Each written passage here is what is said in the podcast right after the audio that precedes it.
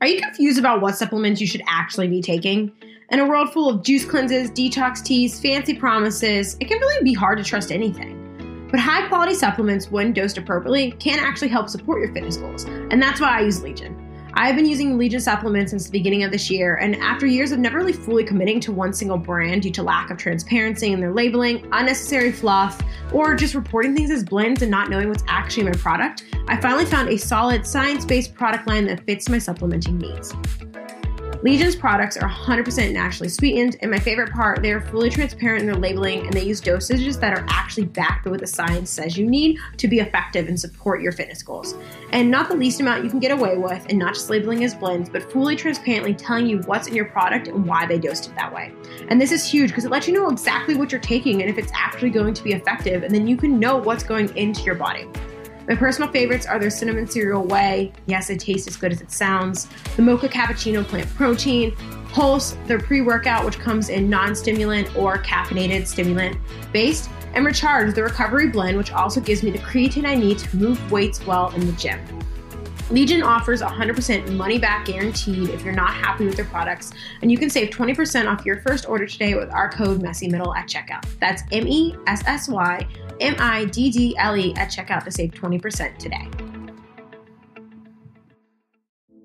This is Alyssa Olenek of Littlest Fitness. And I'm Kate, otherwise known as Coach Carmichael. We are PhD students, endurance athletes who lift, outdoors enthusiasts, and entrepreneurs. We believe the narrative of the fitness and wellness industry is often far too extreme. So forget about the black and white messages that you've heard. On this podcast, we believe that life is best lived in the messy middle. Welcome back to the Messy Middle podcast. Today, Alyssa and I are joined by Kate Lyman. Is that sorry? Is that how you say your last name? Yeah, I didn't ask yeah, beforehand. All right. Um, today, we are joined by Kate Lyman. Uh, she's a nutrition coach and has been in the fitness industry for nearly a decade. She has a bachelor's degree in exercise science, a master's degree in public health, and she's a certified health education specialist.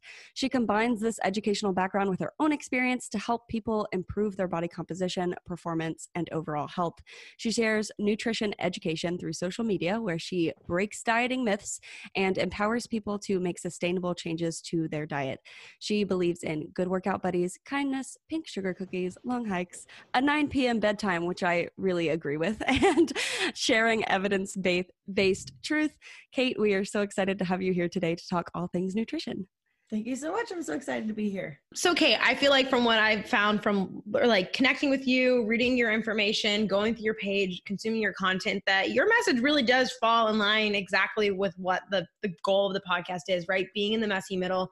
And you have a lot of ways of reframing or thinking around different things around like nutrition education versus diet messages versus like all these different extremes that people tend to cling to, right? And so we would love to start off with just hearing like how you got to this point in your journey and like how you came to that messy middle point and like then because you're now using that, you know, information that you have to help your clients and help others, but what's your story? What's the background that got you to this point here today where you're doing the work that you are doing?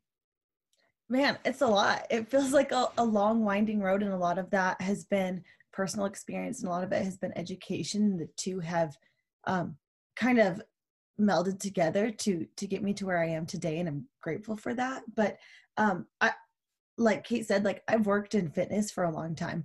Um I grew up as an athlete in high school. I started CrossFit when I was 16 or 17 I got my CrossFit L1 when I was 17 and started coaching um still in high school. And at the time I was so active because of sports. I found CrossFit as I was leaving sports and um stayed active. And for me, exercise has always been like a little bit of sacred time. It's been very personal to me and something that I've I've felt pretty comfortable with my whole life. But nutrition has been a totally different story. And I was introduced to this diet culture, um, you know, like many women, very early at a very early age. And I started dieting at like age 15. And we're talking like paleo, low carb, experimented yeah. with keto. I was a vegetarian since age nine. Um, so I was a I was a keto paleo vegetarian, and if you know anything about these things, that doesn't make sense. Oh God, it makes yeah. literally no sense, right? Um, so you know, probably over exercising a little bit, not feeling myself correctly, and just really caught in this idea of like, okay, a diet is good, so more diets must be better right like it, it, i know it makes no sense but at the time it seemed to, to make sense to me and yeah. um so you know stuck in this very restrictive mindset with food um, a lot of lists of bad foods and only a few things that were good like almonds and sweet potatoes and kale um, because i didn't eat meat right? So i i had this very restrictive diet mentality and i went to college and my exercise routine kind of fell away because i was uh, living on the dorms and stuff like that. Um, and so I was like extreme dieting. I wasn't really working out. I I was feeling just so extreme and so restrictive in my food. Um, and I went to school for exercise science, and so I was learning a bit of nutrition. I was learning a bit of exercise science, but um, I, since fifth grade, wanted to be a doctor or a physician's assistant. So I decided I was going to be go to PA school. I was taking classes more like biochem and microbiology, less exercise phys classes, um, with this intention of of going to PA school. Like I thought, you know, I want to be a doctor. I want to treat people. And it was a series of ex- experiences that led me to believe that I actually wanted to work with prevention um, over treatment. And I was like mm-hmm. halfway through PA school applications and I was like, do you know what? Like I've wanted this for 10 years now and I don't know that I want that anymore. Um, and during this time during all of grad school or sorry all of undergrad after my first year i was coaching crossfit. I was teaching like um, women's exercise seminars to a lot of postpartum women. I, w- I was working in fitness and for, some reason it always really felt like not a real job. Like fitness is mm-hmm. fun. Like this mm-hmm. is my side gig. It's how i pay for school but like i'm going to be a doctor because that's a real job. Um, which is crazy to think of but you know i was i very much felt that way. So i I, um, you know, stuck in this restrictive mindset, eating clean. I'm going to put my air quotes in here during the week and then like going ham on the weekend. I'm talking like full binge eating, like a loaf of bread, not even like good food, but like bread, forbidden foods, like just out of control with my eating. And I, um, you know, nutrition classes that I was taking in school kind of opened my eyes to what I was doing wrong. Although I will say, not a lot because basic nutrition nutrition education in college like isn't that in depth and it doesn't talk mm-hmm. about dieting and dieting uh, culture and anything like that or restriction or um, adequate fueling it talks about like food groups and metabolizing different foods and vitamin and mineral deficiencies right so i finally worked with a coach and um, and she used the method of tracking macros and it was this like completely life-changing experience to me um in just bringing awareness to what i was eating you know like mm-hmm. when you eat handfuls of almonds all day every day your calories aren't really that low and at this point i didn't recognize that and so it freaking changed my my like my life like my brain exploded with just this simple awareness of what I was eating and with this idea of bringing a little more balance to the macronutrients I was eating. You know, like my protein was so low, I was still a vegetarian. Um, I thought I was eating low carbs, but guess what? Sweet potatoes are carbs. Like, you know, I wasn't. And, you know, yeah. the almonds and the peanut butter and all those things were like fat was through the roof. And none of it was um, none of it made me demonize those foods, but it really just allowed me to bring more um, more flexibility into my food choices. And it was like, that's all I needed. It was like this act of tracking my food a little closer that just kind of blew my mind and brought this awareness to to how my food choices could change. And um, at the time I worked with a coach, like I was getting more into CrossFit. I wanted to get stronger and I wasn't feeling that happening. I was so hungry. I um, you know, my protein was like 50 grams of protein a day, if that. Mm-hmm. And so I started adding meat to my diet. It was like really traumatic at the time, but um, you know, that adequate protein was just a huge game changer for body composition changes and performance changes and just like having energy and not waking up five times in the middle of the night starving to death. So very transformative experience for me. I know. Um, Kate, oh, sorry. Sorry, go ahead. I was gonna say I know Kate has a question for you, but I wanted to say how much like I relate to this because I was an athlete growing up, and I actually just had this conversation with my Olympic weightlifting coach yesterday. We were talking about like food narratives that he had versus I had as athletes in high school, and how no one actually ever taught me how to. They told me about like eating disorders, but they never told me how to fuel myself.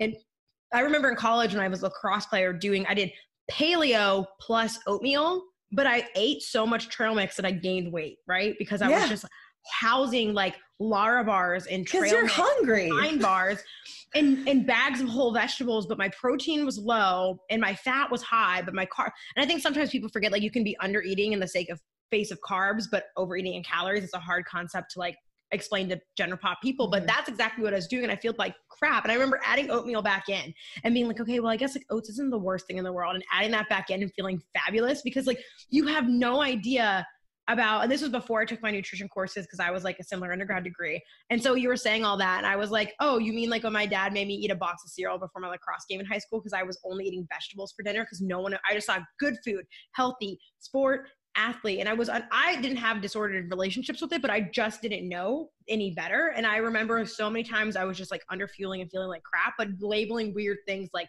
oh i was paleo though but like paleo plus oatmeal but that's still a car it was just a whole mess of things so i you were saying all that and i was like okay so kate and i basically just lived the same experience minus i was then I started powerlifting and just eating loaves of breads intentionally. Right. So anyway, Right. sorry. and I don't know about you, but like it was this experience where I was like, I didn't know I could feel this good. And my mind is kind of blown that, mm-hmm. that I have this much energy, that I'm recovering, that I'm lifting heavier, that I Mhm. feel better. Like nutrition is pretty important, huh? You know? And I've grown up in this family that is so involved in fitness and really healthy. We're outdoor people. I've grown up camping, backpacking, hiking, all these things. Um, but without this like knowledge that my food was that powerful and it just kind of was transformative for me. So anyway i um you know changed course started um graduate school my master's in public health. It was a, the most incredible two years is really hard but it was really incredible just um, delving into this world of prevention and um, as i learned more about nutrition because i took nutrition courses and more about health behavior theory and um, behavioral health i also started like teaching nutrition seminars because i was like devouring all the information i could on nutrition and um, you know like uh, on the internet and books and research things like that. And then i started taking nutrition clients and this whole time it was like side gig like that's not a real job that's not what i do. I need to be a doctor still or like a researcher or something big and real Kate, are you in my life? I sat on the phone with Kate, my this Kate, yesterday, and I was like, yeah, basically in the last six months, I finally allowed myself to admit that my business wasn't a side gig and it's actually a viable career option. Because like that's how you feel when Yeah. you're in Yeah. academia, right? yeah So I love that because we have a lot of listeners that are academic bound and they you lose your identity in it because they're like, well, if you don't have a normal job or you don't work in a clinic or you're not in research or science, well, that's not real. That's fake. It's a side gig, but it's a lot of time to be spending on a hobby, right? So I- right Kate is in my head. I'm so sorry. I keep- right I keep talking over our Kate, but everything you say, I'm like, okay, wait, is this my lived experience? Is this like, are you just coming on here to be like, did we just become best friends? Because I was like, this is exactly everything that I literally said. So, anyway, continue. Well, so yeah, so I was, you know, in this place where I'm like, well, that couldn't be a real job, but I like had paying clients. I'm on year five or whatever coaching CrossFit. Um, I had met my husband, married him. He was a full time, it like worked in fitness as well. And I was like, you know, I finished my MPH and I was like, I am, I really want to be a doctor still, even though it looks different. Like, I want to be a professor, I want to be a researcher. So I applied for a PhD program uh, moved across the country, started a PhD in social and behavioral science in public health with a focus on community nutrition.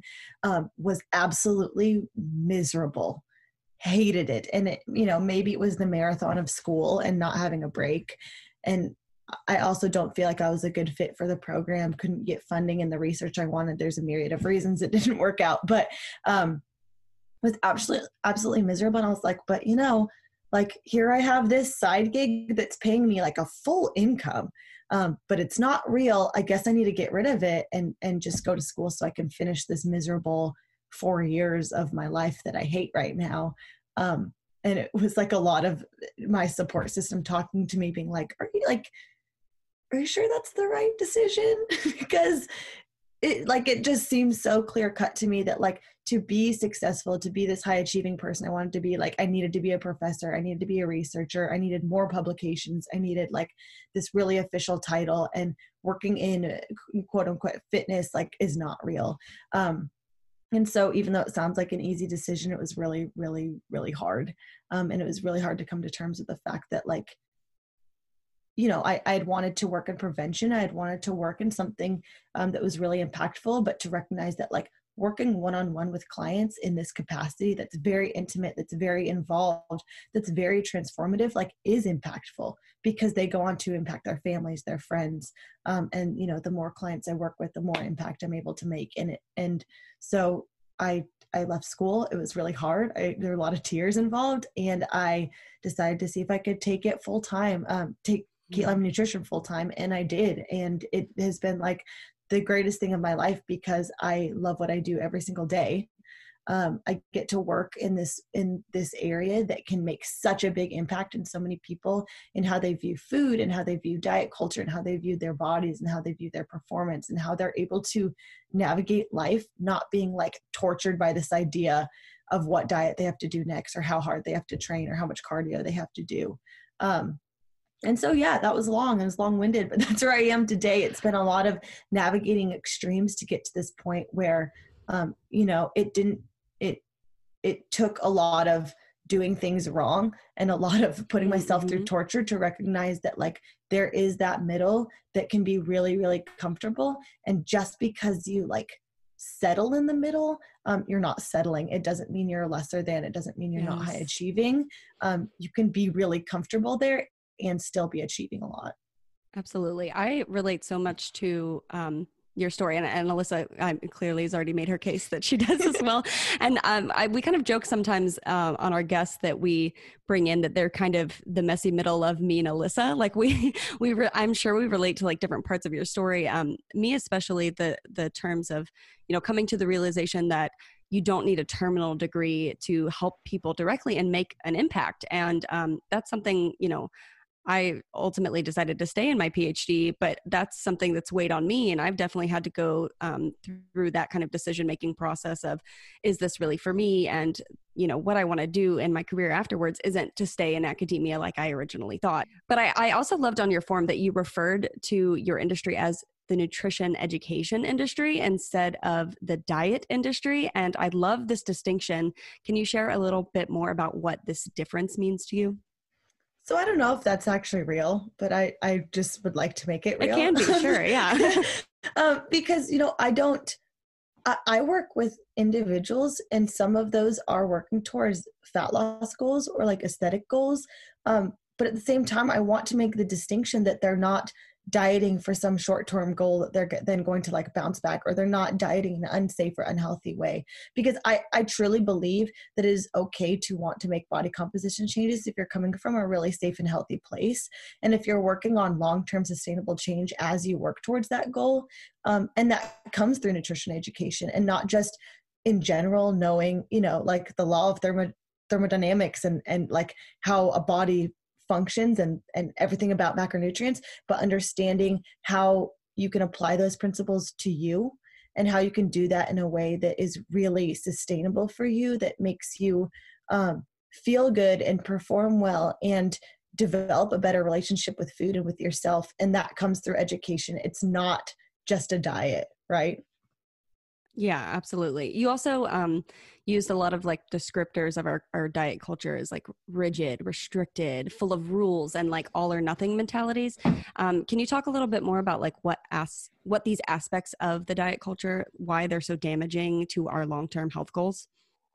Yeah, absolutely. I think you know we are wired to want a quick fix, and it makes sense, right? Like, why have something later when you can have it now? We're wired to want that, but in in giving people this quick fix, um, you know, often diets or diet plans or meal plans or whatever you want to call it, health gurus are pushing really, really restrictive uh, methods of following rules or following meal timing or following like this rigid structure that you have to add to your diet, and it's just not sustainable for the life that we live. Like if we were in the the very end of 2020 like did you if you started this year following something rigid like how did that go? Because life threw a lot of curveballs at us. And even when it's not 2020 life is throwing curveballs at us because we don't live a life of rigidity and structure. And if we if our success depends on doing everything perfect and and following this structure and rigidity in this list of rules and restrictions, we're not going to be successful.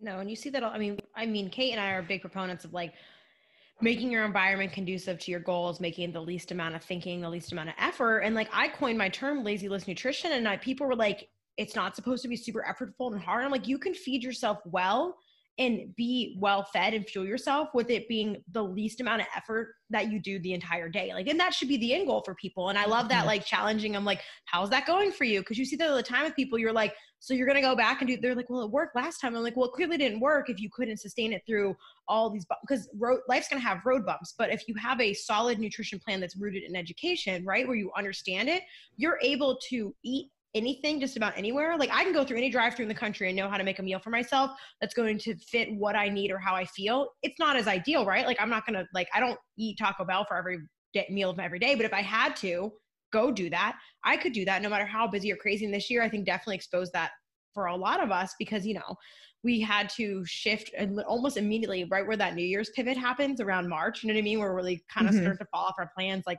our entire lives changed so I love that. And I also love that you talk about like the, like it being like an edu- nutrition education industry versus the diet industry. Cause I think that what gets lost in the middle of a lot of the pushback against diet culture and diet industry is that then consumers are like, should we not care about nutrition at all? And I don't think everyone promotes that message, but I think sometimes in translation it gets pitted as that. Like you should you should just walk into a room with your eyes closed in the dark and grab something and leave, rather than being mindful and intentional about like the choices that you're making in a way that's going to serve you best and feel best. Like you ate handfuls of almonds all day, every day. Almonds are a great food for you, right? But that didn't serve you in the long run. Like right. versus like me being learning about carbohydrates and adding that back in and being like so mind blown that it actually like I didn't feel like crap all the time is just being intentional but without that education component we didn't you don't have to address body composition at all. You can still feel like shit and have an, any type of body composition. It's all about the education behind that nutrition. And i like that because i think that does really get lost in that translation of people when they're pushing back against those extreme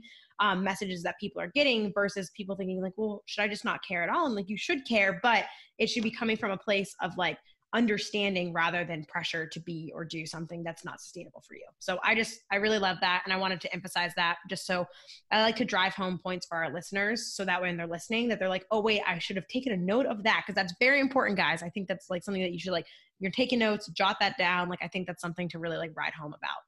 Yeah, and I think so much messy middle lies in that too. Like there's this there's there's this pervasive diet culture and there's this big pushback against it. And it's easy to mistake this pushback for like okay the only option is intuitive eating. But like i get i'll get really fired up about this because it, intuitive eating gets like mangled. Like this is a like process that requires so much education and practice. And you can't just say I don't diet, so now I'm intuitive eating. Like, uh, like don't get me started. I will get so, so, so like worked up over this. It's completely like, been bastardized by yes, shows. like completely. Like where people think that I'm anti-intuitive eating, I'm like no, I think intuitive eating is a fantastic tool and approach, but the way you're seeing it from non like professionals is just it's just as bad as everything else that's out there. Exactly, and how do you get to the point where you can eat intuitively without that nutrition education without understanding what your body needs?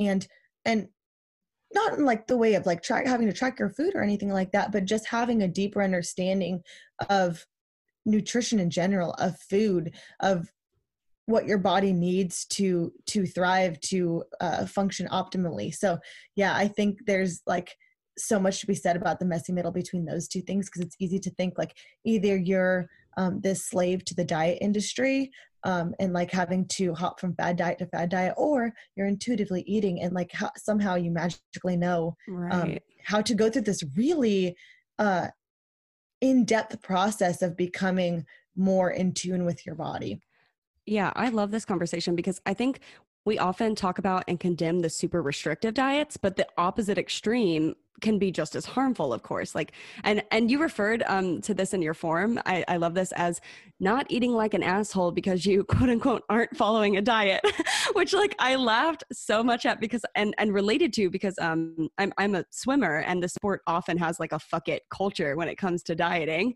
And um and just eating in general. It's like, no, no, no, I'll just outswim all of the bad nutrition.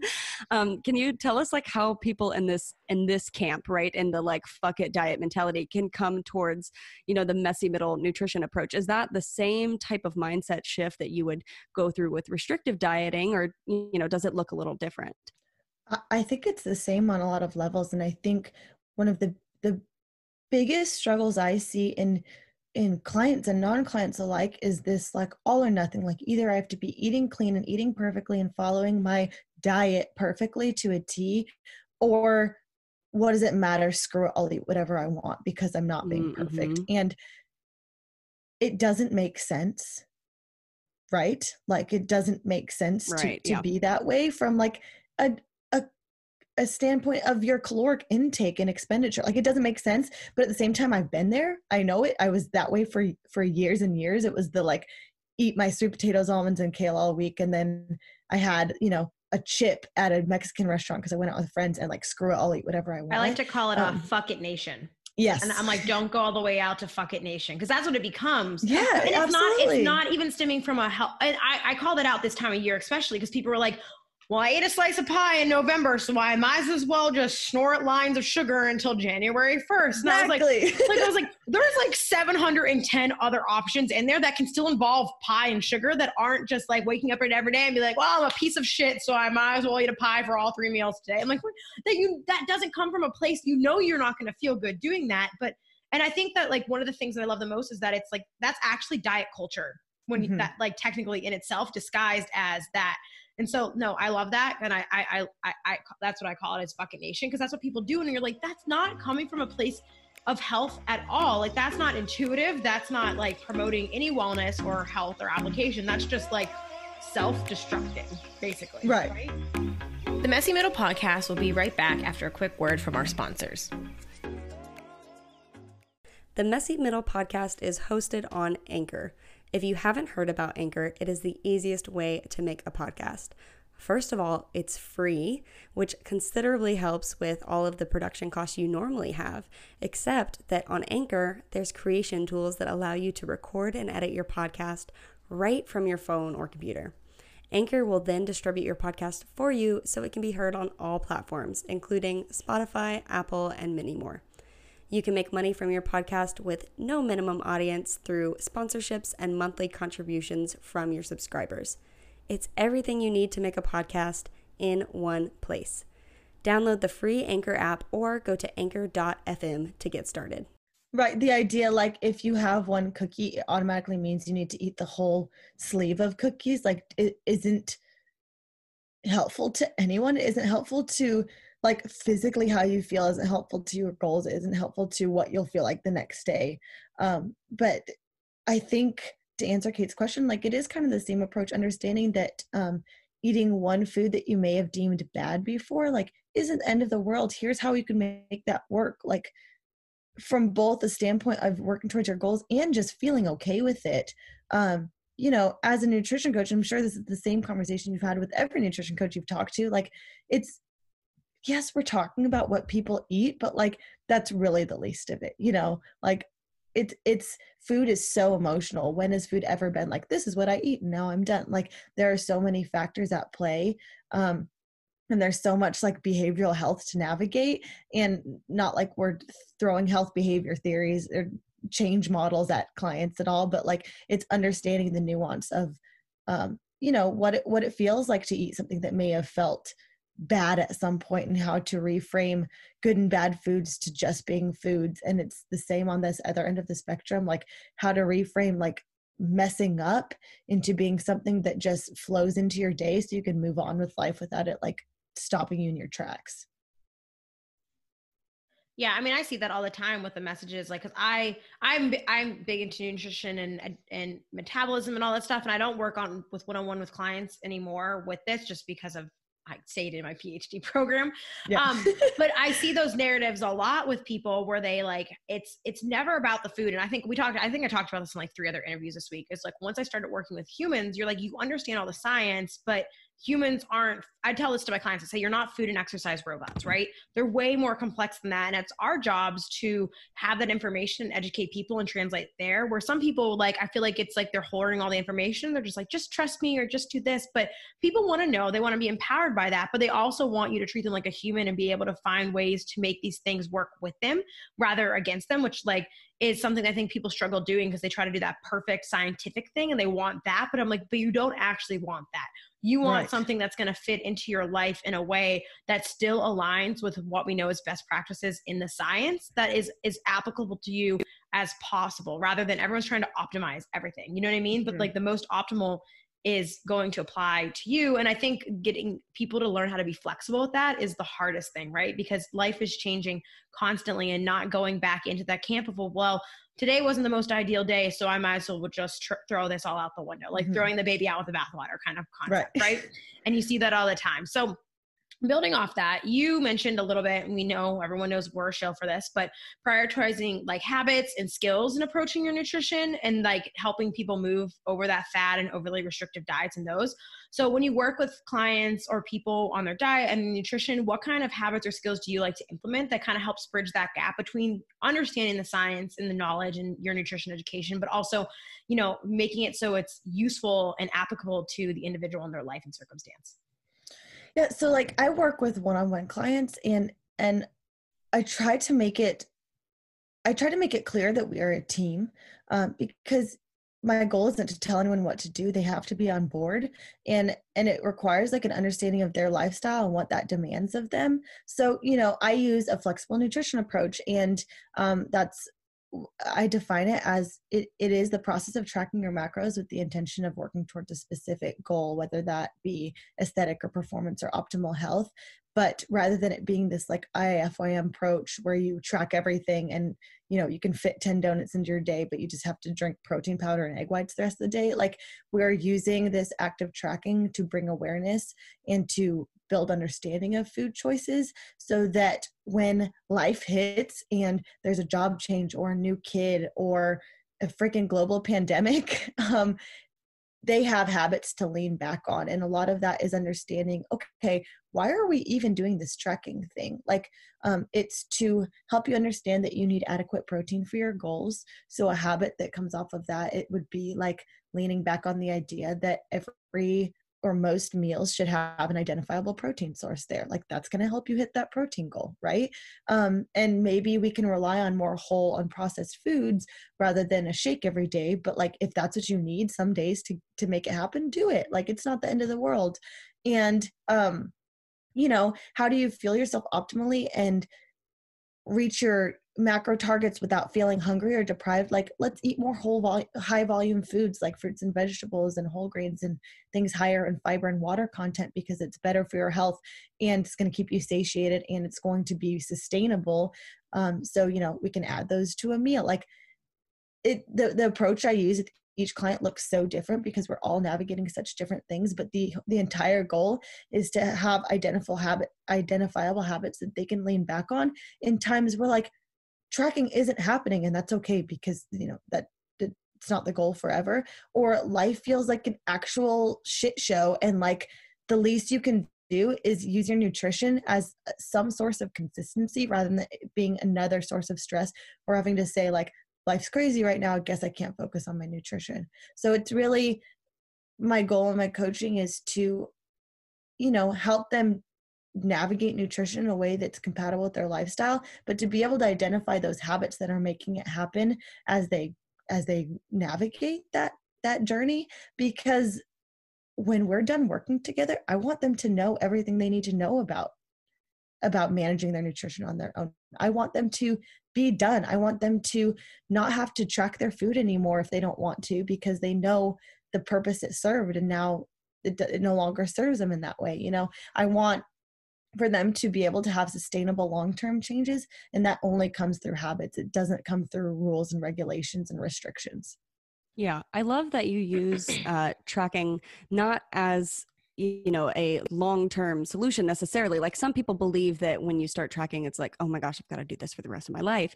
But like you said you're developing an understanding of not only like how to make meals appropriately but why you're doing it. Like you said to you know be more satiated with you know higher volume foods or adequate protein. And so when you really put the why behind it and you start to like you said develop this like habit of tracking when you no longer can do it or don't want to do it you have that like knowledge at hand and you you kind of understand like some some of the small things it's just like how much protein is in this chicken tender I'm eating. You know, like you kind of get to know those things based on the, the volume of the food that you're looking at rather than like having to maybe like weigh it out or, or, you know, portion it however you've been doing it previously. Those like little knowledge bits add up and it really contributes to lowering uh, what we talk about is like your decision fatigue where mm-hmm. when you mm-hmm. first start nutrition you're making decision like a, a nutritional um, intervention if you will um, you're making all these decisions after decisions all the time but if you build a habit and it's reflexive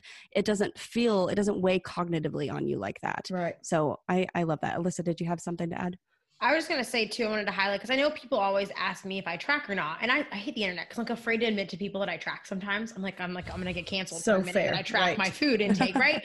but I don't. It's like the answer is yes and no. Sometimes, not always. And I'm not really someone who really like manipulates body composition because for my performance metrics, I'm usually just like eating to sustain where I'm at. I did the whole massive bulk phase back in the day, and I never ever regret it. But ever since then, I just felt like I was like I needed that period of, but now I think I just sustain that intake. Like, let's be mm-hmm. real, I've just sustained that intake for like five years.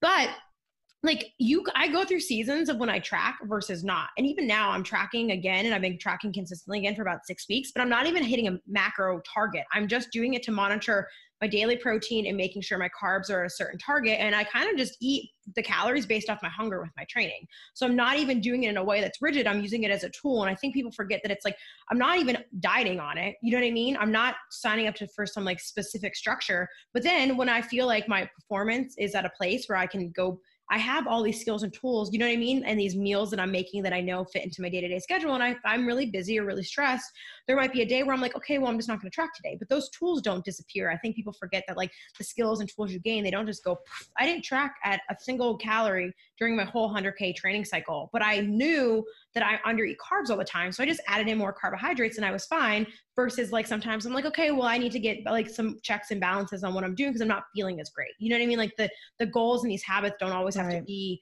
signing up to tracking for the rest of your life or doing it as a way to, I think people associate tracking food immediately with dieting and that never actually has to be the case. Like you can, you can monitor your food intake and never lose weight. You can monitor your food intake and gain weight. Like it's not, it's just a, it's like using a calculator, right? Like it's like, it, it's that relationship with it. But building on that, because that kind of talks like I have seasons of tracking versus seasons of not tracking. We referred a little bit to like how I did my big bulking phase and now I'm usually just maintaining and stuff like that. Um, can you talk about like periodization in our nutrition and how like we do that with lifting, right, or race training, like we tend to have higher volume times versus lower, different goals within that.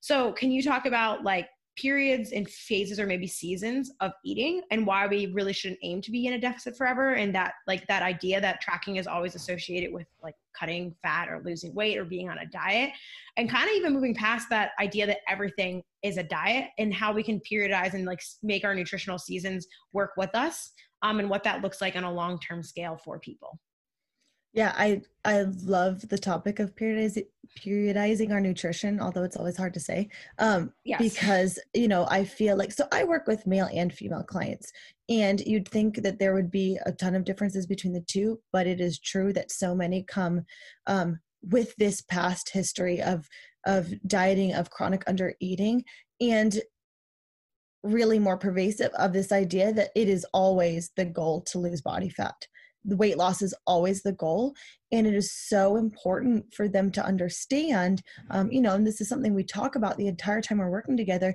that fat loss can't always be the goal because then it's going to be slow.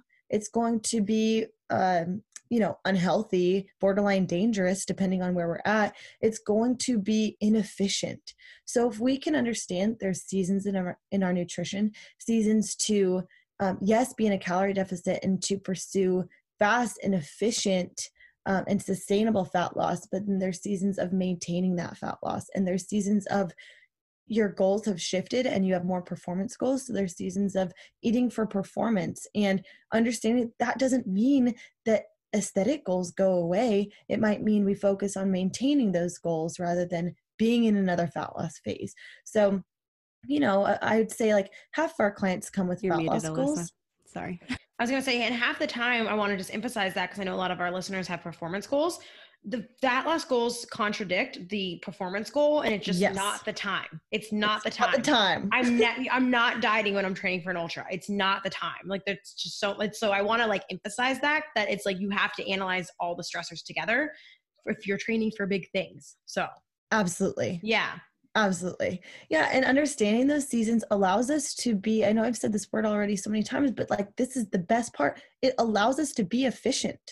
Like, what if you could have a fat loss phase where you actually see a sustainable rate of change in body fat and composition week by week? You feel good doing it because you're eating the most food possible while staying in a deficit. And then when you're done, you maintain that progress. Like, is that not the magic pill we're all looking for? It just the process of getting there looks a little different.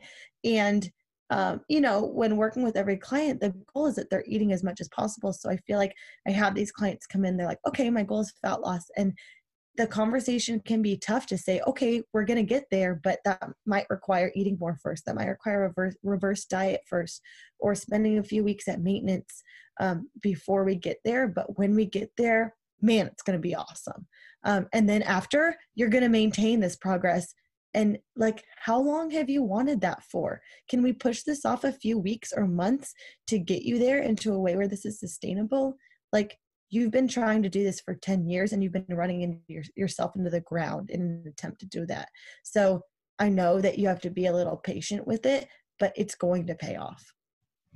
Yeah and so you correct me if I'm wrong, but you also per, you also partake in the crazy act of running ultra marathons or trail I running. Do. Okay. Yeah. so you're on that side of like maybe extremer fitness goals, right? Mm-hmm. And I don't know if you work with clients who are like that, but can you speak to how you like reframe it with people? Because I know a lot of people ask me all the time, they're like, well, what if I want to lose weight, but I'm also training for this event? You know what I mean? And like mm-hmm. working with clients who maybe have performance goals and fat loss goals and how you reframe those seasons for them while also making sure that like they understand that like maybe those things might look different or it might be an off mm. season approach or it might not be the time um, or xyz or then some people sometimes it does apply where they might lose body fat while training for an event so can you speak to like maybe those who have maybe goals that go beyond lifestyle that tie mm-hmm. into performance. And I think a lot of the times too, and you might see this, I see this a lot where people who have high volumes of training and big goals, they consider themselves gen pop. So they don't want to treat themselves like an athlete and fuel appropriately.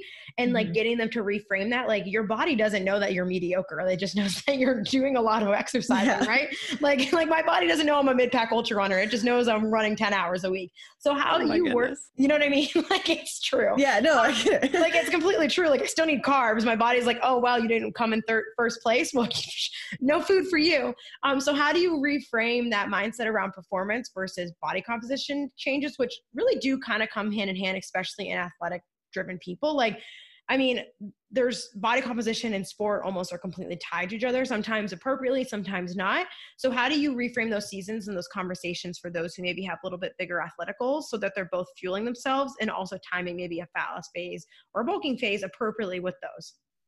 So it, it, you know it looks so different for every individual because it depends on where they're coming from and what level of training they're at and if they're brand new to it or if mm-hmm. they've been doing this for decades um, but you know it is a conversation about needing to choose one to start with, choose a goal to prioritize, but also to understand that those two things, that body composition and performance, aren't always mutually exclusive. When you're fueling mm-hmm. yourself appropriately, a lot of times our body composition responds in positive ways, but we have to recognize that that's not the primary focus. Performance is the primary focus, but how incredible that now you get to perform better, recover better, eat more, and feel really good.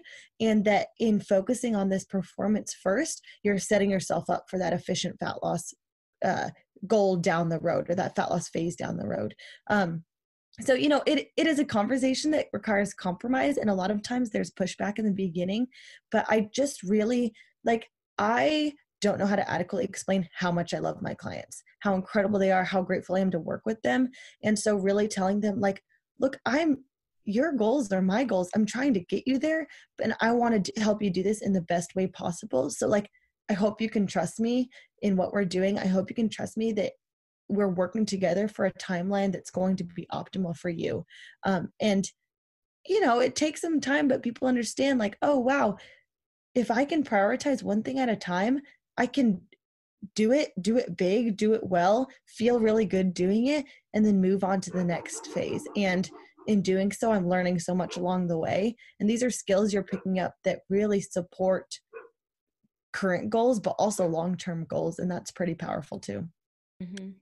I love that you started that answer with it depends because we are big it depends fans. And I know that people listening sometimes get frustrated by that because they're like, oh, just give me the answer, you know, and it's true though the answer is going to be so individually based and um, which is why we recommend working with coaches and why we recommend you know getting help by professionals in the field um, and not just following you know susie's cutout plan for your nutrition right. that might not at all you know help you meet your goals um, and you have uh, you have a post along along this line, I guess, uh, that says stop messing around with your macros. and I, I love this because, um, especially if you're attempting to go it on your own without the direction of a coach, um, can you give a little bit? I know it's going to depend, right? But a little bit of an idea of how much time you suggest is optimal um, to to approach a certain uh, macro layout, uh, and especially if you're a beginner and you're you're trying to navigate what that might look like for you. I know that it depends is so hard because I think it's easy to overlook how big of a role past dieting history plays and where you need to start. Mm-hmm. So if anyone's going at it alone, I often recommend, uh, you know, I know you want to get right to those fat loss goals or whatever your specific goals are, but just, you know, do me a favor and take a few weeks to find out what maintenance is for you. Um, play around with those numbers. Like if you use a calculator, okay, you know, like I can't stop you from doing that, but take time to monitor um, you know biofeedback with where you're at in your maintenance. Like take time to see okay is this really maintenance? Is my weight and composition staying about stable? And then once you know that it's so much easier to go into a cut or into a bulking phase because you have an understanding of where your baseline is. Um, it's people yeah, just absolutely. automatically jumping into um, you know this really drastic cut is is where we see you know it's not sustainable. They drive themselves in the ground. Energy is low. We see more metabolic adaptation than there should be, et cetera, et cetera. So really starting with that, um, you know, four to six weeks, I'd say at maintenance to understand where you're at is, is kind of the key to net to going at it yeah on your yeah own. absolutely even when it comes yeah. like you mentioned the bulking thing and that's so true because so many women are like well they think that they, they, they i think they fear the the phrase bulking or even gen pop people in general because most of them probably don't even need to really do a formal bulk, bulk, bulk, mm-hmm. but they just haven't been eating an appropriate distribution of like enough protein or energy to fuel their workouts. So they're not training hard enough to really put on muscle, but also they were either under eating for so long that it never served the purpose of their body being anabolic and building muscle. Mm-hmm. And you're mm-hmm. like, but maintenance is key there because figuring out where that's at, because even if you are going to add calories, you need to fi- figure out where to add them from, right? But mm-hmm. sometimes being right there at that maintenance is where you're going to actually grow anyway. And you could just hang out there and not yeah. stuff your like trust me when I say eating a lot is a job. Like if at some point it becomes a job, right?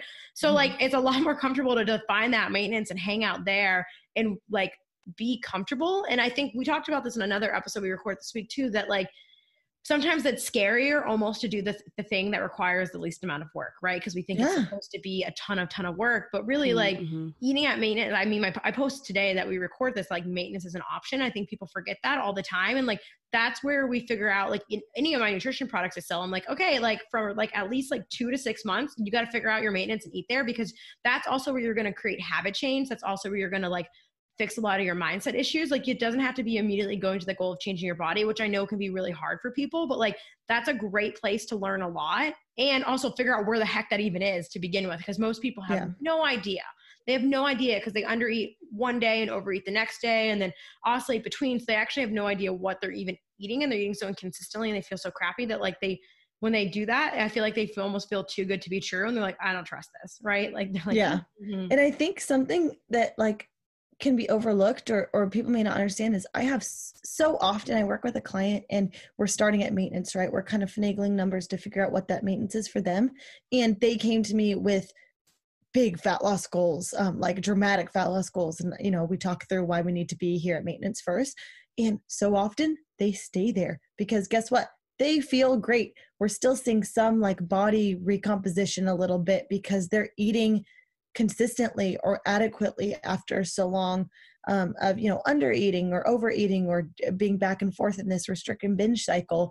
And they're like oh i know i had these big fat loss goals but it's actually really comfortable to eat enough for my body and i feel good and my energy is good. And like to go back to where i was when i first started working with a coach like wow i didn't know i could feel this good. Like it's why do you want to change that once you're there you know yeah absolutely. I think mm-hmm. so much of what we said in this conversation has, has really been powerful and hopefully empowers people. And, and i want to encourage all our listeners to go and follow you if this information um, they're not you know hearing enough of that you know you need to fill your feed with the right people that are saying the right messages.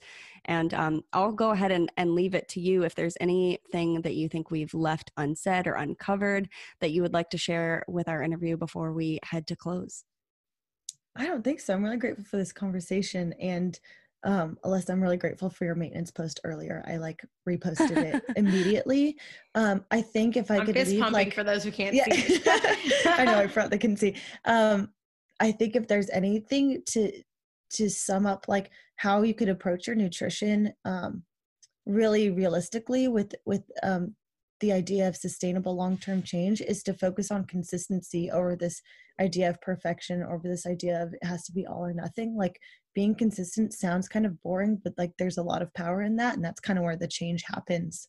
That's where the magic is at maintenance. Mm-hmm. I'm telling you, the magic is at maintenance or the in the boring and the repetitive. Like I am, I feel like I am the world's biggest shill for boring work. It sucks. It always sucks. It's never gotten less sucky because it's not stimulating, right? But it's maybe right. like maybe I mean I feel like I ran ultra marathons, so now I can do anything boring endlessly for the rest of my life, and I'm just like, okay, I get that. I get that. whatever. like, but there's so much, so much good that happens there, and like I think it sums up that like there's magic in the maintenance, which doesn't mm-hmm. necessarily mean you're not doing anything, right? But right. like that is a very viable place to do a lot of really good things. Absolutely, I love that. Awesome. Well, thank you so much, Kate, for this conversation, and also our Kait, always our permanent co-host. Um, if uh, if you enjoyed today's conversation, make sure you follow Kate on social media. We will link her all of her information here in the show notes. Are you mostly on Instagram? Yep. Yeah, she. I thought so. I just wanted to make sure. You never know. Someone might have some secret like platform they use. But Kate's mostly on Instagram. We'll link it here in the show notes where you can find her, work with her, find consume all of her content. She's another person out there that's producing really good quality based educational content. So make sure you follow her. And if you like today's podcast, rate, review, subscribe, share it in Instagram stories, tag us, let us know what you think. And we're really excited for this conversation. Thank you so much, Kate. This is such, I think, such an important conversation. And I will reference also as well for those of you who would like today's conversation. If you want to go back to season one, Bethany's, and if you haven't connected with Bethany, you have to. oh no, Bethany and I have become really great yeah. uh, Instagram yes. friends. And get get this, like she's about to move to Tennessee. Like 10 minutes away from where I just moved away from. And I'm really oh sad. I no. know. She she came to house hunt the week I was leaving. I was gonna say really you, you remind it. me I was like if you're not best friends with Bethany, you should be because you are literally like I feel like I joke on Bethany's soul sister, but like I think you actually might be Yeah. I'm so soul sad because I'm like we had the opportunity to be neighbors. All right, you guys, until next time we want you to live well. Demand better. And stay messy. Yay. Thank you guys so much. We will see you next week.